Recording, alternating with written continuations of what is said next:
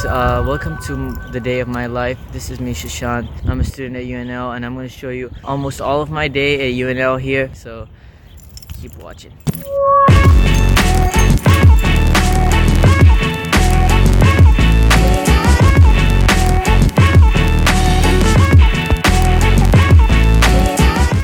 This is the East Campus. Our destination is the Miller Hall. This is where entrepreneurs are born.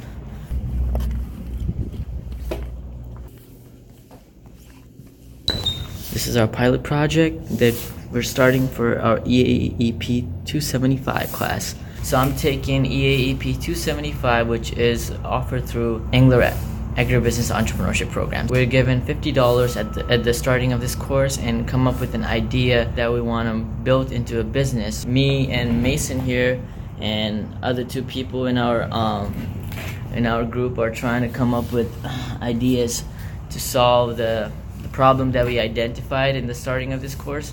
It is really exciting.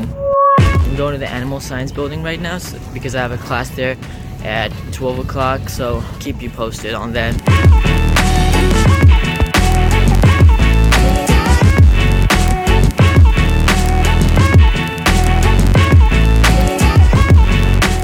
Currently here at the animal science building, and this is my friend Edras. So tell us, Edras, what you doing right now? I'm just sitting right here studying. You know, before I go to the classroom, I have some more assignments that I have to work on. So I had to sit here so that I can work on them. Yeah. Yep.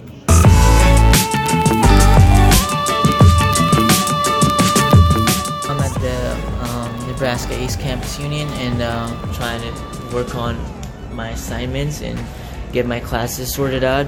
As an international student, I have been able to learn a lot of things from the people here, learn a lot about agriculture that I'm going to take with me in this summer when I go back home and implement it in our family farm.